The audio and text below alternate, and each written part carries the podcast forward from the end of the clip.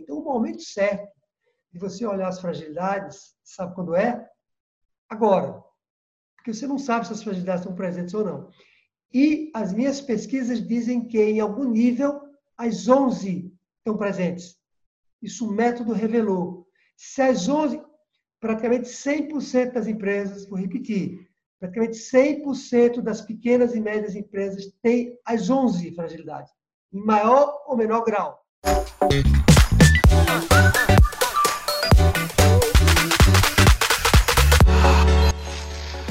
Para ter sucesso no seu negócio, você precisa resolver 11 fragilidades que atrapalham ou até impedem sua empresa de crescer. E aqui nesse podcast eu vou lhe mostrar o passo a passo para você fazer sua empresa crescer rápido. Estamos começando o podcast das 11 fragilidades. Eu me chamo Sara e estou aqui com o Taderaldo. Vamos começar hoje o primeiro episódio. Eu já conheço o método das 11 fragilidades, mas eu imagino que vocês estejam curiosos para saber um pouco mais sobre isso. Então vamos lá. Então, Altaderaldo, eu queria saber primeiro como foi o começo da sua carreira. É, você sempre trabalhou com gestão e gerenciamento de riscos? Só complementando aí a sua introdução, eu queria dizer também que esse podcast ele tem por objetivo fazer, ajudar as empresas a crescer. Né? Quer dizer, a nossa missão aqui é fazer com que as empresas cresçam, mas não cresçam de qualquer maneira. Elas cresçam atingindo a dois requisitos. Elas cresçam com solidez, que não adianta você crescer sobre bases frágeis, elas cresçam também mais rápido, porque se você cresce devagar demais, fica tudo muito penoso, né? Fica, dá muito trabalho crescer devagar. Então, é, o método tem esse objetivo e o podcast vai fazer com que, vai ajudar empresários que estão nos assistindo aqui a entenderem como é que eles aplicam o método para que eles consigam realmente fazer a empresa dar um salto no crescimento. Então, foi só para complementar aí a sua ótima introdução. Respondendo a sua pergunta, acho que a sua pergunta merece aí um, contar um pouco da minha história, né? como é que isso tudo começou, como é que o próprio método começou. E aí eu diria para você que eu abri a minha primeira empresa, apesar de não, não ter sido o começo, depois eu volto para lhe explicar melhor, mas eu abri a minha primeira empresa em 2004. Quer dizer, é, o surgimento do método das 11 fragilidades, ele inicia, teoricamente, vou colocar aqui entre aspas, por essa época. Por que, que eu coloquei teoricamente? Porque o método das 11 fragilidades ele é um método que envolve gestão das empresas, como você próprio perguntou no início. E aí, a minha história como gestor não começa quando eu abri a minha primeira empresa em 2004.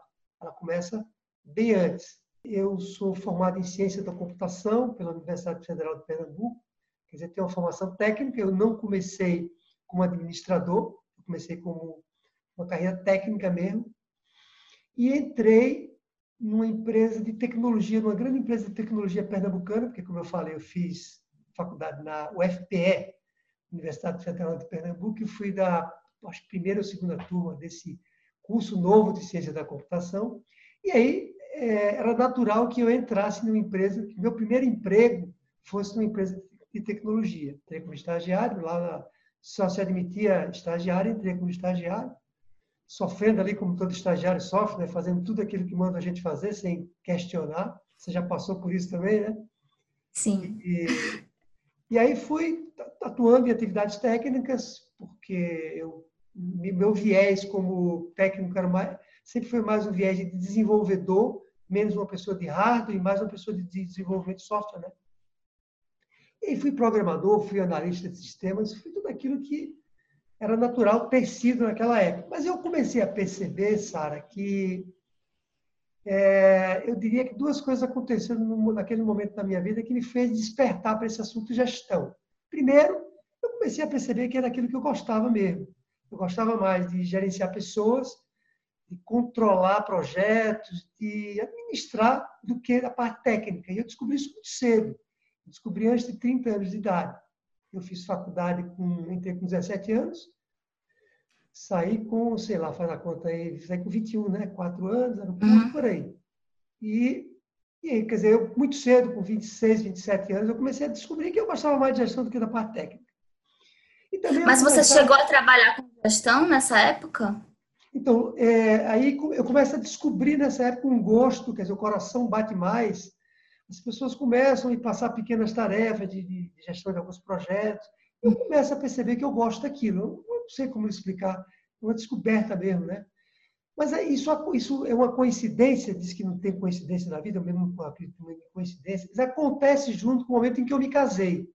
Eu me casei com 24 hum. anos, 25, e quando eu me casei, eu era quebrado financeiramente, que dava dó, não tinha dinheiro para nada. E eu já casei, já, né, e minha mulher que se chama Ionê, já teve o primeiro filho. A gente foi rápido, logo em seguida veio o segundo filho. Então, eu me deparei com uma situação em que eu não tinha dinheiro para pagar as contas da casa, não tinha dinheiro mesmo. Eu me lembro que, na época, até minha mãe me ajudava para pagar o apartamento que a gente tinha comprado, né? não sei nem como é que eu comprei aquele apartamento. E eu passei um tempo até sem pagar, porque eu não tinha dinheiro. Então, eu me vi ali com uma possibilidade, eu via também na gestão, com uma única possibilidade de começar a ganhar mais dinheiro. Eu percebi que, como técnico, eu não ia conseguir ganhar muito dinheiro. E eu sempre tive uma ambição de, de ganhar um dinheiro maior. Então, eu, respondendo, foi um misto de paixão, de gostar daquilo, de descobrir e de ver que aquilo podia ser uma oportunidade, uma necessidade, sabe? Para trazer mais dinheiro para dentro de casa e que eu tinha que me tornar um gestor. E aí fui estudando cada vez mais sobre esse assunto. Mas nessa empresa de tecnologia você trabalhava como técnico? Como você percebeu que gosta, você percebeu que estava gostando dessa área mais de gestão?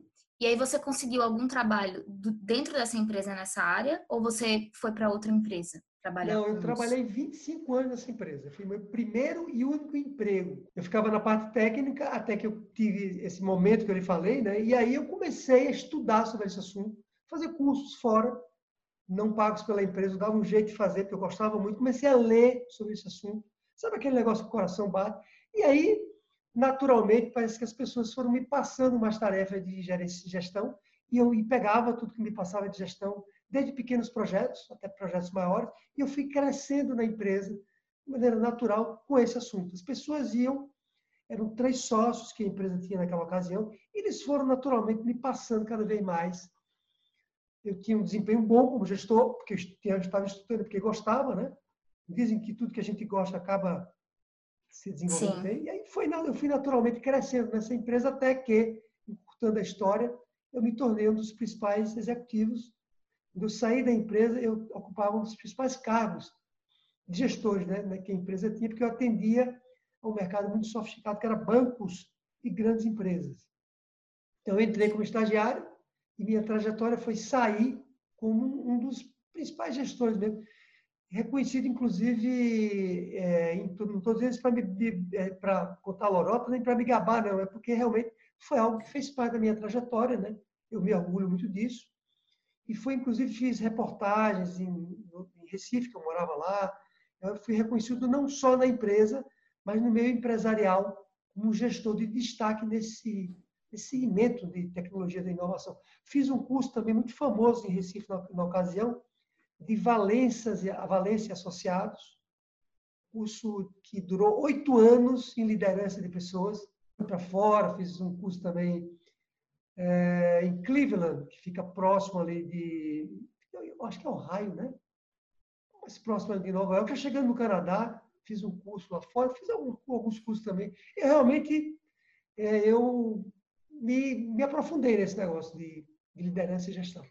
E foi o que me salvou, você vai ver lá na frente, na empresa nova. Então, você trabalhou durante todos esses anos nessa empresa, conseguiu esse cargo muito bom, imagino que você ganhava muito bem, e aí depois disso você saiu da empresa? Saí. Você abriu um novo negócio? É uma boa pergunta essa também, porque para você ter ideia, nessa, nessa empresa que eu estava, a minha unidade, só a minha unidade, ela chegou a faturar mais de 20 milhões de reais. A minha, então, quando você fala que eu ganhei bem, ganhei bem, porque nesse momento eu tinha participação sobre os resultados, de ter uma remuneração fixa, eu tinha uma boa participação, eu posso né, falar de boa participação porque era. E aí, nesse momento em que eu cheguei a faturar, eu comecei do zero, uma unidade muito pequena, com nove pessoas, pelo que me lembro aqui, chegamos a ter 70 pessoas, e chegamos a faturar 20 milhões. Eu saí, Sara, porque eu queria mais. Você pode me perguntar mais em relação a quê? Eu estava bem, né? Estava bem como status, como, como reconhecimento, financeiramente estava bem, mas eu queria mais, eu queria mais. Mais dinheiro, queria um desafio novo, eu resolvi abrir uma empresa. Foi seu primeiro negócio, foi a sua primeira, seu primeiro trabalho como empreendedor. Foi. Essa nova empresa. Foi. Tinha alguém na sua família que era empresário, que você se inspirou para abrir ou veio de você mesmo isso? Não, não tinha não. Meu pai é, era médico, quer dizer, não tinha assim a veia, né? Que chama veia, é isso? Empreendedora. De empresa. Minha mãe também era dona de casa, então, mas todos eles sempre me, me deram uma educação que a gente chama muito sólida, né? no sentido amplo, e sempre me deram muita força e que eu fizesse o que eu quisesse da minha cabeça. Se, se, me perguntar o que, é que me veio à cabeça, acho que foi querer ter o meu próprio negócio. Né? Legal. E você passou algum tempo trabalhando nos dois? É, trabalhando não. como executivo não, e não. empreendedor? Você saiu realmente saí, saí. da empresa e, e foi para esse novo negócio? A gente fez um e... termo técnico do mercado que chama spin-off. Eu levei, eu, eu comprei um pedaço da empresa que já existia paguei por esse pedaço, porque eu já tinha uma carteira de cliente, e levei isso para a empresa nova. Legal. E aí, nessa empresa nova, ela se tratava de que exatamente? Quando eu mudei, saí de executivo para virar empresário, houve outra grande mudança na minha vida, porque eu me mudei para São Paulo. Eu morava em Recife, uhum. e eu achava que para que eu crescesse, eu tinha que me mudar para São Paulo, porque minha clientela estava toda lá, porque eu queria é, avançar no mercado que eu já dominava muito bem, que era bancos, né? Eu atendia bancos, eu atendia bem as grandes empresas, e o mercado do Sudeste é muito maior do que o mercado do Nordeste. Eu precisava ir para São Paulo. Então, junto com a mudança profissional, veio também uma mudança de pessoal, grande, enorme, na minha vida. A gente tinha um desafio que era, vamos construir um negócio novo. O que é que nós vamos fazer? Porque quando eu abri a empresa, eu sabia que eu precisava criar um negócio novo. Você não tinha ideia do que você ia fazer? A gente não tinha ideia direito ainda. Eu tinha uma ideia, assim, de que eu ia manter parte que eu tinha, mas parte que eu tinha, que eu comprei, lembra que eu falei que eu comprei? Aquilo que eu comprei eu sabia que ia, que ia acabar. Mas como é que ia acabar? Porque software, lembra que eu falei que eu trabalhava com software? Software é um ativo que ele se deprecia muito rápido. Precisa construir alguma coisa nova. Eu lembro que eu sentei muito bem disso com o meu sócio, eu tinha dois sócios, um ficou em Recife e outro veio comigo para São Paulo. E a gente sentou e disse, vamos fazer o quê? E agora? O que, é que nós vamos fazer? Né?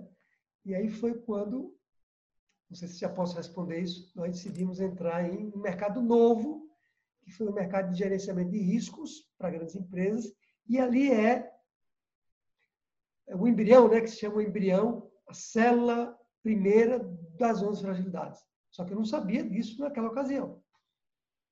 E você trabalhou quanto tempo nessa empresa? Na nova empresa ou na anterior? É, nessa nova. É, a nova empresa, eu, eu, eu vendi a minha participação recentemente, eu vendi pouco tempo, eu trabalhei lá, boa pergunta, deixa eu fazer a conta aqui. 2004, a empresa foi aberta para 2000, estamos em 2020, dá 16 anos, é isso? 16 é. anos. É? 16 anos. Essa empresa eu fiquei uh, no comando dela durante 16 anos, até que eu vendi a minha participação para cuidar completamente das 11 fragilidades, que é a nova empresa. Então, você trabalhava nessa empresa com grandes é, companhias, grandes bancos, no gerenciamento de riscos desse, dessas grandes empresas. Exatamente. E aí, e aí você resolveu abrir um outro negócio depois desse, desses 16 anos. Foi. Mas deixa eu voltar um pouquinho no tempo, porque tem tá. para a história da, da, do embrião, né? Certo. É, do embrião das 11 fragilidades. Primeiro, por que, eu Como decidi... começou, né?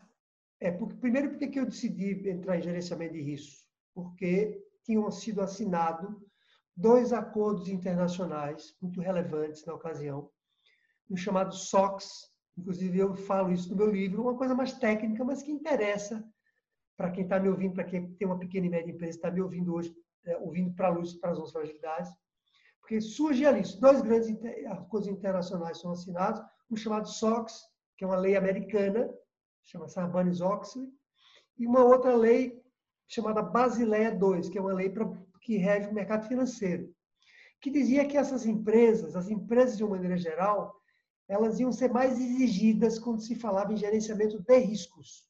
As empresas agora precisavam ter mais regras quando se trata desse assunto. Por que, que uma empresa, Sara, precisa ter mais regra quando se fala de gerenciamento de risco? Porque quando uma empresa pequena quebra, a gente não sente muita falta. Não é verdade? A empresa pequena quebrou, você sente muita falta, você nem sabe nem que ela existe. Se a Coca-Cola quebrar, um monte de gente vai sentir falta, não vai? Sim. Então, quando uma grande empresa quebra, ela causa uma, um impacto maior para a sociedade. Por isso que elas precisavam ser mais reguladas do ponto de vista de risco. E foi por isso que essas leis se tornaram mais é, fortes em relação a essas grandes empresas. Então, nós achamos, naquela ocasião, olhando para esses dois regulamentos, que isso ia crescer nas grandes empresas e nos bancos. E a gente resolveu mergulhar de cabeça.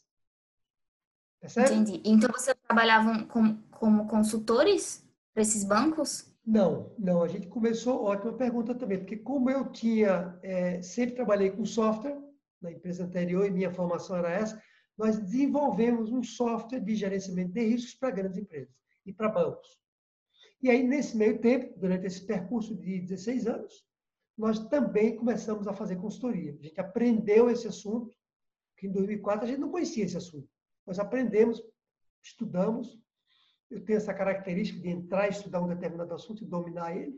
A gente então dominou esse assunto e aí começamos a prestar consultoria também. E eu fui me aprofundando em gestão de riscos para grandes empresas. Comecei a entender como é que uma grande empresa funciona por dentro. E aí você desenvolveu o método durante esse processo? Você começou a construir ele? Foi um processo que durou esse tempo todo? Ou não? Foi você depois de tanto tempo trabalhando com as grandes empresas, você resolveu criar um novo método para trabalhar de uma forma diferente? O método, eu diria para você que ele surge desde o momento em que eu me torno mais gestor lá na outra empresa e que eu vou observando mais as empresas sob o ponto de riscos e de fragilidades. Porque eu, como executivo, eu precisava cuidar muito bem do meu departamento. Como é que você cuida bem do seu departamento? Como é que você cuida bem de qualquer coisa na sua vida? Você precisa olhar os riscos que existem naquele negócio. Eu já observava isso desde executivo e depois eu, na nova empresa, eu comecei a vender isso essa inteligência. E aí fui me aprofundando cada vez mais. Tanto na empresa que eu era executivo, quanto na minha própria empresa, eu passei por várias crises. Eu tive várias crises. Crises financeiras, nas duas, dois, Sim. dois locais. A minha empresa. Você próprio sofreu com essas fragilidades? Eu sofri na empresa que eu trabalhava, não era minha, mas a empresa teve crise e observava isso. E eu procurava ajudar as outras áreas da empresa, mesmo não sendo a minha área. E na minha empresa eu tive crise, eu quase quebrei. Seis anos depois de abrir a minha empresa, eu quase quebrei, porque eu entrei numa área que eu não conhecia muito bem, que além de riscos, a gente resolveu também atuar em outra área de tecnologia, e eu não conhecia muito bem essa área e eu quase quebrei. Eu tive um endividamento muito alto. Então, esses, essas crises todas que eu tive ao longo da minha carreira, principalmente essa crise, eu diria que a crise que eu mais vivi, a crise mais forte que eu vivi foi essa na minha empresa nova, a crise financeira que eu tive. Né? E, Como é que você acha que você conseguiu sair dela? Eu diria que foi uma luz que veio do céu, uma coisa que iluminou, porque as fragilidades elas têm essa característica. Quando você está muito envolvido, você não consegue ver a fragilidade. E eu, mesmo sendo especialista, já me tornando especialista, empresa aberta, seis anos depois eu entro numa crise. Aí você poderia perguntar, mas como é que você próprio entra numa crise? você sendo especialista. Pois é, as fragilidades elas têm essa, essa, essa característica perversa, elas pisam nelas e você não consegue enxergar. Eu estava entrando no endividamento financeiro e eu não conseguia enxergar. Por que, que eu não conseguia enxergar? Porque eu fechava contratos com empresas gigantes, com bancos. Não fazia sentido eu estar numa situação financeira ruim na minha cabeça. Como é que eu, uhum. como é que eu fe... Por exemplo, eu fechei com uma empresa na ocasião que tinha 100 mil funcionários, uma gigante. Como é que eu podia estar ruim? Mas eu estava entrando num buraco. Ela tem essa característica. Até que um amigo meu olhou a minha situação financeira, que eu já, eu já começava a ter problemas de fluxo de caixa, eu já, eu já começava a ter dificuldade de eu próprio retirar dinheiro da empresa. Se antes eu retirava. Mesmo assim, você não estava percebendo? Eu não percebia onde é que estava o problema. Eu sabia que tinha alguma coisa que estava cheirando ruim, sabe? Fumaça, como é que diz? Fumaça sinal de fogo, né? É isso? É. É, eu acho que é. Eu acho que é também. Eu já vi alguma fumaça, mas, é, é, é Sara, é como se eu não quisesse admitir que eu estava com problema. Eu só queria avançar, fazer a empresa crescer e o buraco aumentando, Até que um amigo meu, disse, um amigo, um amigo, mais que um amigo, um especialista em finanças, ele disse assim, Taderaldo, você está caminhando para um buraco. Será que você não viu isso ainda? Você vai cair no buraco. E aí eu, como eu falei, uma luz que... E aí eu resolvi parar e analisar com mais detalhe minha situação financeira. Foi quando eu descobri que a maioria dos projetos, a maioria, estava prejuízo. Você saiu disso como? Então, eu implementei uma das primeiras medidas, que é você demitir o cliente. Tem uma técnica que você usa, que é você tira da sua carteira clientes que são ruins. Só que até aquele momento não me passava pela cabeça, é um, é um termo estranho, né? Quando a gente fala demitir um cliente. É estranho? É. No máximo, eu já ouvi falar em demitir colaboradores, né? Pois é. Mas clientes nunca ouvi. Eu fui, eu fui tirando da minha carteira alguns clientes. Tem uma, tem uma maneira de você fazer isso, né? De maneira que é, eu fui cada vez colocando para dentro clientes bons. E aí a gente é, começou a voltar a crescer. E aí crescer com solidez e também crescer mais rápido. Essa, essa eu diria para você que foi a crise maior que eu tive na minha vida inteira, do ponto de vista empresarial. Isso foi um, um, um acender de luz para você entender que qualquer pessoa poderia sofrer com as fragilidades. Se você, se você sofreu disso, e aí então você resolveu criar um método, assim, o processo se deu a partir desse, desse momento você disse que isso já vinha sendo construído, mas foi a partir daí que você pensou, eu posso ajudar outras pessoas com, com a minha experiência? Eu diria que sim. Eu diria que esse foi um gatilho né, muito forte para dizer assim, eu não quero que ninguém passe por isso aqui. Porque eu podia ter quebrado e eu, eu, ia, eu ia complicar a minha família, eu ia ter que mandar a gente embora. Imagina, eu tinha uma quantidade grande de colaboradores naquela ocasião. Então, é, é isso que você me perguntou mesmo. Eu disse assim, eu não quero que isso aconteça com ninguém. Acho que foi um, um momento, você me perguntando agora e eu me lembrando, né? Foi um momento assim, posso usar Decisivo, a palavra? Né? É, de inspiração mesmo, sabe? De, de, eu não quero que isso aconteça com ninguém.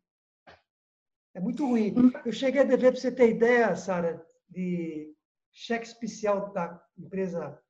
Da, cheque especial a gente fala na pessoa física, na, na empresa a gente fala conta garantida. Eu cheguei a, de, a, de, a dever naquela ocasião, parece mentira, viu?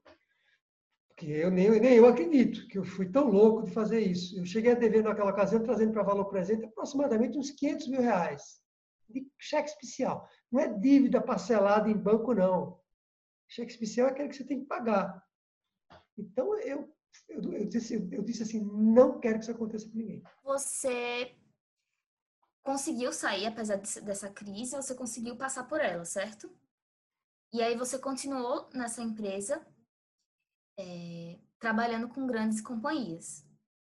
Mas aí você resolveu abrir um novo negócio para trabalhar com pequenos e médios empresários. Como foi essa, essa, essa virada também? Assim? Bom, legal. Veja só, é outro momento aí decisivo na minha carreira também, é outra, como é que a gente diz?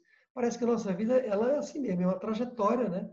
Algumas coisas vão surgindo na nossa frente e, é, e você tem que agarrar essas oportunidades. Isso é um, eu diria que isso é um recado importantíssimo para quem está nos ouvindo aqui agora, como se um pequeno e médio empresário, quando ele estiver nos ouvindo aqui, que você não deixe passar na sua frente as boas oportunidades. Tire as oportunidades ruins da sua frente Reduza os seus riscos. Você nunca pode eliminar completamente os riscos, mas você reduza eles. E é, elimine as fragilidades, tire as fragilidades da sua frente e agarre as oportunidades que estão boas. Seja capaz, esteja atento. O empresário ele tem que ter uma antena, Sara. Sabe, aquele rádio fica ligado, assim, não ouvir. E o brrr é uma oportunidade que surge, e nessa hora você tem que pegar ela. O que estava acontecendo no momento que isso que me inspirou a começar a trabalhar com pequenas e médias empresas. Tava, o, o marketing digital ele estava crescendo cada vez mais. Ele era muito incipiente, alguns anos atrás, mas se falava cada vez mais em marketing digital. E eu resolvi saber o que era isso. Né? Eu não sabia o que era marketing digital, eu sabia o que era marketing, mas não o que era marketing digital. E conversei com um amigo meu, eu uso essa palavra amigo, né, porque parece que os amigos quando você escolhe as pessoas certas na sua vida, com os anjos da guarda.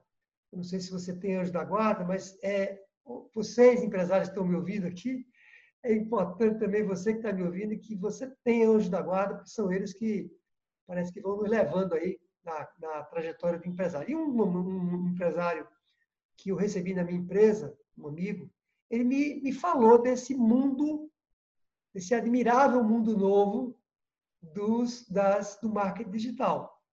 E aí eu percebi naquela ocasião que eu podia atingir muito mais pessoas, muito mais empresários, do que a quantidade de empresários que eu atingia naquela ocasião. Lembra que eu estava concentrado em grandes empresas, são poucas no Brasil, lá, mil empresas muito grandes no Brasil e bancos. Mas quando eu percebi que o marketing digital ele tem a capacidade, já que ele é digital, ele está nas mídias sociais, ele tem o poder de fazer com que a sua informação chegue a uma quantidade muito maior de pessoas.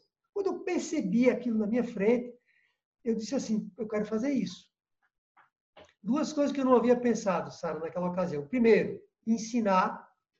Eu nunca tinha pensado em ensinar. Né? E aí, eu nunca tinha pensado também que eu poderia atingir tantas pessoas de uma hora para outra. Quando eu vi aquilo na minha frente, ele me falando daquela arma né, que eu tinha na minha mão, eu tinha conhecimento. E ele me dizia isso. Duas pessoas me inspiraram muito, viu, nesse momento. Uma foi ele, outra foi meu filho. Chama-se Otelo. E ele me dizia assim: pai, você sabe muito já.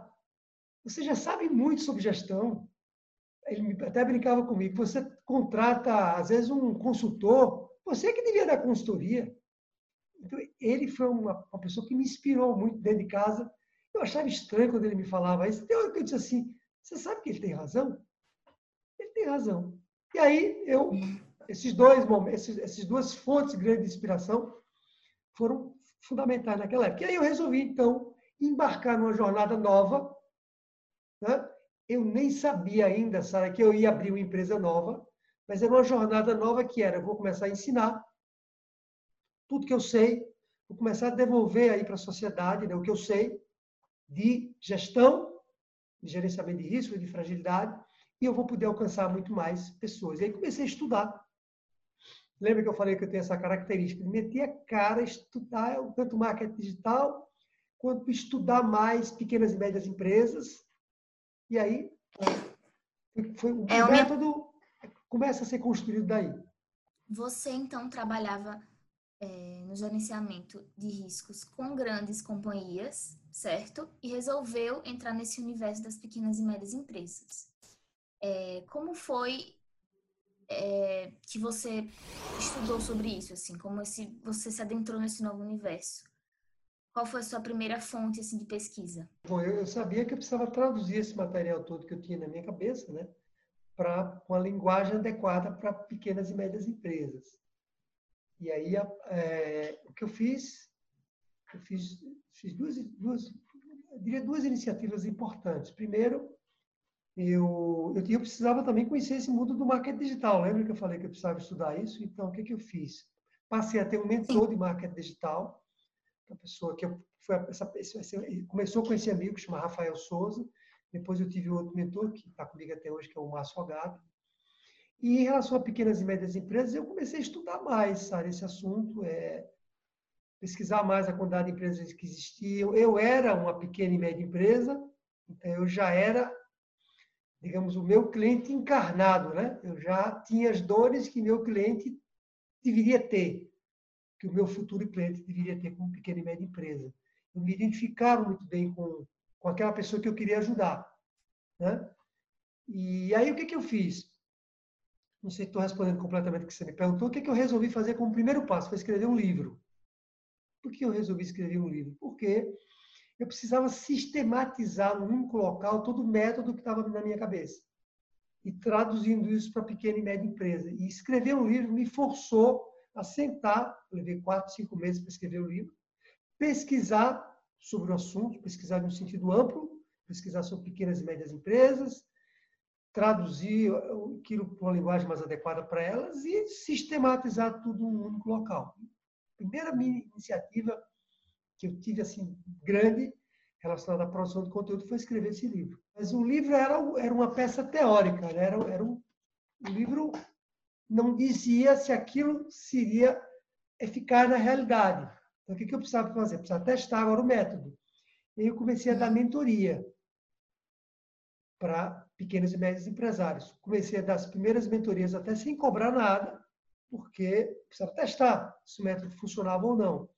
E comecei a fazer as primeiras mentorias e os resultados começaram a aparecer, resultados que me surpreendiam. Eu então tornei a, a mentoria um negócio da empresa, passei a cobrar pelas mentorias e quando eu passei a cobrar, os resultados foram melhorando ainda mais. E eu percebi que o método, que eu já sabia que funcionava nas grandes empresas, eu percebi que ele funcionava nas pequenas e médias empresas. E aí eu fui, respondendo de novo a sua pergunta, medida que eu me que eu, que eu conversava diretamente com o pequeno e médio empresário, ajudava ele, eu fui aprendendo cada vez mais sobre o pequeno e médio empresa, e aí o ciclo vai. Legal. Então, para a gente entender um pouco mais sobre o método, é, por que que você, por que que o método se chama 11 fragilidades? É, por que 11? Existe um número que, com, qual, com o qual as empresas são capazes de lidar quando se fala em quantidade de problemas, em quantidade de riscos e quantidade de fragilidades. Uma grande empresa ela é capaz de lidar com, no máximo, 30, vou colocar um intervalo maior, entre 30 e 50 riscos. Quando passa disso, ela não consegue lidar mais. Ela não consegue lidar, mas em que sentido? Ela não consegue reduzir mais os riscos, porque fica muito complexo a gestão. Bom, se numa grande empresa e numa uma grande empresa, vamos dizer, são 30 riscos, ou até 50, numa pequena e média empresa, esse número tem que ser menor. E as minhas primeiras pesquisas diziam que seriam sete riscos, sete fragilidades. Porque risco e fragilidade são primos, não são irmãos, são ah. irmãos, são, eu explico isso melhor depois se você quiser saber sobre isso. Bom, é, e aí, eu, mas sete me parecia que era um pequeno demais. Ou seja, Sete, um pequeno e médio empresário seria capaz de lidar, mas não ia resolver o problema dele. Eu precisava ampliar essa quantidade para que eh, ficasse mais completo o método. E aí eu estudei mais, mais, e aí eu achei, fui, fui calibrando, né? Eu pegava as 30 das grandes empresas e fui trazendo para as pequenas aquilo que seria aplicável e aquilo que é, seria gerenciável. Né? Vou dar um exemplo. Uma grande empresa ela precisa ter procedimentos de continuidade. Porque, como eu lhe falei, se a Coca-Cola quebrar, todo mundo vai deixar de tomar Coca-Cola e, sem brincadeira, a pessoa pode até ter um problema de cabeça, porque está acostumada, né? Ou um remédio, imagina uma, uma, uma Pfizer que deixa de fabricar remédio. Ela tem que ter, ter procedimentos de continuidade que são caríssimos para manter a empresa funcionando numa crise. Isso não dava para trazer para uma pequena e média empresa, não era viável trazer isso. Eu trouxe um pedaço, que eu chamo fragilidade da interrupção, que é um pedacinho do que está lá. Então, é essa calibragem que eu fiz de uma pequena para uma grande empresa. Uma grande empresa precisa ter um caixa, uma reserva financeira grande, porque já que ela é grande como empresa, se houver algum problema financeiro, ela tem que ter reserva. Uma pequena empresa mal tem reserva. Então, essa adaptação que eu fiz de método para outro. Então, chegamos, cheguei à conclusão das 11. Você me pergunta, você tinha certeza que era 11? Não. Daí o livro, daí a aplicação. E, hoje e aí provou que... É, é. Eu diria para você que das empresas, de uma maneira geral, é, as 11 existem, é o que eu tenho observado, mas algumas empresas, se você resolver 8, 7, que são as que eu chamo de fragilidades protagonistas, né, no sentido negativo da palavra, você já resolve. Outras empresas precisariam de 12, 13, mas as 11 elas acomodam muito bem o que uma pequena e média empresa precisa. Certo, legal. Então, é, você começou a falar sobre a diferença entre risco e fragilidade, e aí eu fiquei com um pouco de dúvida, e talvez as pessoas que estão nos assistindo também fiquem, é, então, qual seria realmente a diferença entre uma fragilidade, um risco e talvez até um problema? Por exemplo, qual a diferença entre você, uma empresa ter um problema financeiro e ter uma fragilidade financeira? Existe essa diferença? Existe. Vamos lá. Vamos começar pela diferença entre problema e fragilidade. De novo, são todos os ali parênteses, viu? Às vezes é difícil até explicar. É, são bem... O que é um problema e uma fragilidade? Imagine que você tem uma empresa que fatura é, 100 mil reais por mês, tá? Imagine que dos 100 mil reais que você tem, você também está faturando seus 100 mil reais, você não tem nenhum problema financeiro, você está com caixa bom, está dando lucro, só que você tem um cliente só que representa 40% desse faturamento. Ou seja, tem um cliente que você fatura 40 mil reais. Então, você tem uma fragilidade financeira. Por quê? Porque se esse cliente sair, você vai ter um problema financeiro sério. Aí você vai ter um problema financeiro. Mas você só vai ter um problema se ele sair. Mas a fragilidade ela já está presente, já existe. E aí eu emendo no risco. Vou já emendar. Se ficar confuso, você me pergunta. Imagina que você não tem isso que eu acabei de dizer. Você tem 100 mil reais, você tem 10 clientes que faturam 10 mil reais.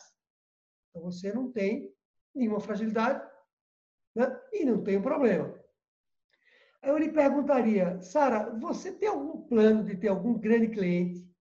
Aí você vai dizer, tenho. Eu tenho um plano de um dia ter um cliente que fature um só cliente 50 mil reais. Aí eu vou dizer, então você tem um risco de concentração. Uhum. Tenho, porque eu quero.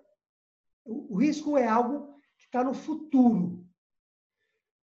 Ele não aconteceu ainda e pode nem acontecer.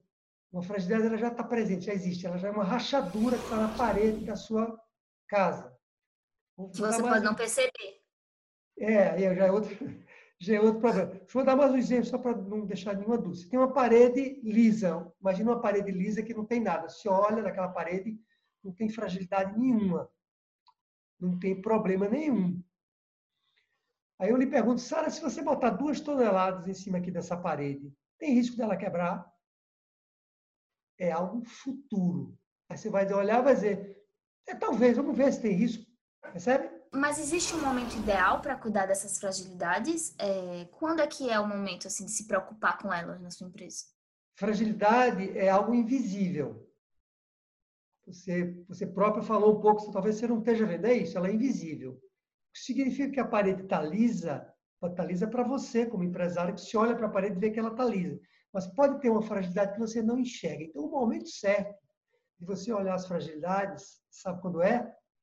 Agora porque você não sabe se as fragilidades estão presentes ou não. E as minhas pesquisas dizem que, em algum nível, as 11 estão presentes. Isso o método revelou. Se as 11, praticamente 100% das empresas, vou repetir, praticamente 100% das pequenas e médias empresas têm as 11 fragilidades, em maior ou menor grau. Como a gente não sabe o tamanho da rachadura, o recomendável é que você pare e olhe o empresário não gosta muito dessa palavra pare, viu? Mas empresário que você pare e olhe o tamanho das rachaduras que você tem. Então, é amanhã. Se você não começou, deve começar amanhã. Legal. Então, tem que ser agora, né? Já. Então, pelo que você falou, todas as empresas têm essas fragilidades, certo? Então, alguns empresários podem estar se perguntando se o método funciona para ele, assim. Então, se todos eles têm essas fragilidades, então o método funciona para qualquer empresário? Ou existe algum setor que ele é mais afetado pelas fragilidades? O que eu observei até agora é que as fragilidades elas independem do setor de atuação. Elas dependem apenas do tamanho da empresa, mas não do setor de atuação. Eu tenho, para você ter ideia, eu tenho um programa de capacitação capacitação financeira, até explico depois se você quiser porque é que comecei pelo financeiro. E nesse é, grupo tem, eu acho que hoje em dia, 40 empresários, por aí.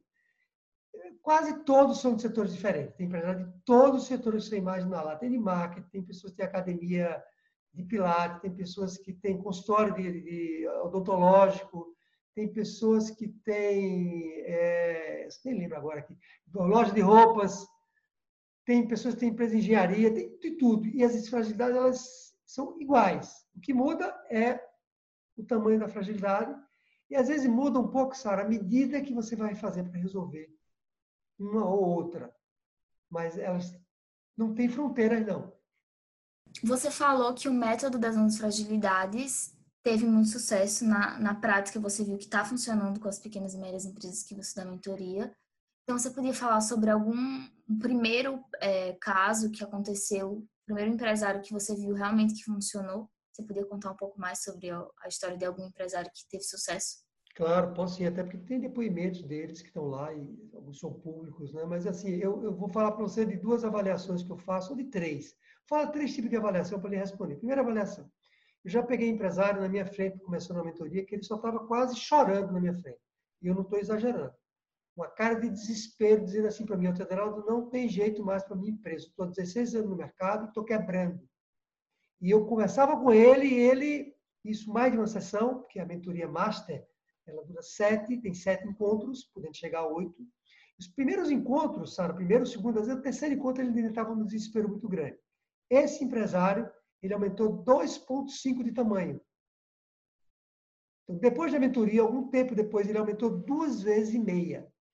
E aí, o semblante dele foi mudando ao longo da mentoria. Isso é emocionante ter visto isso como eu vi com meus próprios olhos. Então, eu diria que começa com algo mais subjetivo, uma emoção de alguém que está na minha frente, que vai se transformando e que depois chega no resultado concreto, que é de aumentar de duas vezes e meia também. E aí, outra avaliação que eu, que, que eu ouço dos empresários é assim, falando em resultado, certo? É assim, essa é a que eu mais ouço. O Federaldo, eu não, não imaginava que eu tinha essas fragilidades. Eu não sabia que eu tinha isso na minha empresa. E quando eu comecei a conversar com você, quando eu li o seu livro, quando eu fiz a mentoria, eu comecei a perceber que eu estava correndo muito risco, que eu estava com muito problema, que eu podia quebrar amanhã. E se não fosse você, tem algum depoimento assim, é, eu podia até nem existir mais. Ou seja, é o método ele tem a capacidade de lhe fazer, de lhe abrir os olhos para fragilidades que você não enxergava. E o terceiro resultado, que é o que eu mais gosto, e todo mundo gosta, é o resultado que fala em números. Quer dizer, o empresário, eu peguei um empresário recentemente que faturava X, e esse X não era um faturamento baixo, né?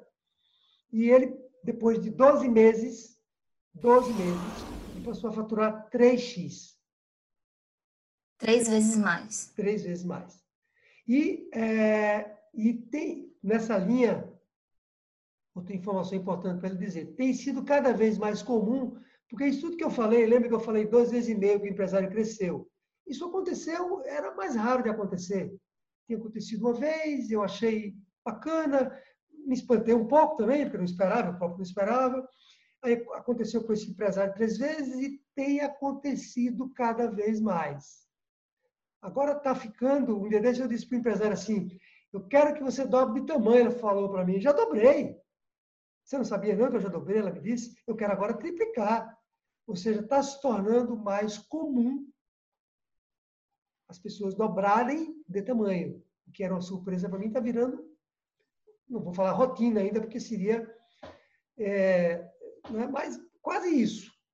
O método está sendo calibrado a um ponto tal que agora, quando a gente aplica, realmente ele dá resultado e dá resultado rápido. Essa empresa que dobrou as vendas, ela dobrou em dois meses. Vou repetir, dois meses. Uma, por que, que, é que acontece com a fragilidade? É uma, uma, a fragilidade é como um, além de ser uma, é, essa alegoria da, da rachadura, rachadura, é como também uma marca que está segurando a sua mão, um peso aqui, está segurando. Você quer vender, por exemplo. Então, um negócio que lhe segura, você não consegue vender.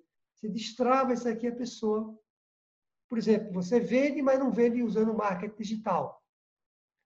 Assim poderia me dizer, mas isso é básico, é básico, a maioria. Tem muita gente que não faz, né? É, a maioria do mundo físico não faz. Você mostra para o empresário que ele pode fazer, ele tira essa marra, ele começa a fazer, ele dobra as vendas. Respondi a sua pergunta? Respondeu-se. Então, é, eu queria, para finalizar aqui, uma dica final sua para um empresário, um pequeno e médio empresário, que com, a, com, com, com o método das fragilidades percebeu, né, por, por ver seu conteúdo, por estar tá entendendo agora com você nessa sua explicação, é, quando ele percebe que tem essas fragilidades, qual a primeira coisa que ele deve fazer? Qual a sua dica, assim? Bom, é, mas eu preciso lhe dizer, Sara, que você me fez uma pergunta: problema, fragilidade e risco. risco. O, o, pior disso, dessa sua resposta que eu vou lhe dar, é que ele normalmente só percebe o problema. Que o problema dói mais, a fragilidade dói menos. Ela está escondida. Ela dói também, às vezes. Quando eu não estou vendendo, dói. Mas ela é mais traiçoeira. Então, ele, o que eu diria para o empresário é que comece já, porque você pode se surpreender com coisas, com problemas que a sua empresa tem, fragilidades, na verdade, né, que você tem, que você não consegue enxergar. Lembrando da minha história, que você própria se surpreendeu quando eu contei, você me, você me perguntou assim, como é que você não enxergava? Pois é, nós estamos tão encantados com alguma coisa que está acontecendo na frente da gente que a gente não enxerga. Então, minha recomendação para o empresário é não pense que tocar uma empresa é algo intuitivo. Uma empresa não é intuitivo. Você usa a intuição para tocar, sim, mas ela precisa de método. Você, como pequeno e médio empresário, tem que usar um método para fazer a sua empresa crescer. E o melhor método que eu conheço, existem outros, é esse das 11 fragilidades. É o que lhe ajuda a corrigir as fragilidades para que você consiga crescer. Para a vida pessoal, a mesma coisa, né? Se você tiver fragilidade na sua vida pessoal, você não consegue muito para frente. Então, recomendação: pare e, e olhe com, com humildade, essa palavra é importante. Reconheça que você tem essas fragilidades para que você consiga crescer com solidez. Então é isso, Otederaldo. Muito obrigada por responder as minhas perguntas. Obrigada a você que, que nos escutou hoje.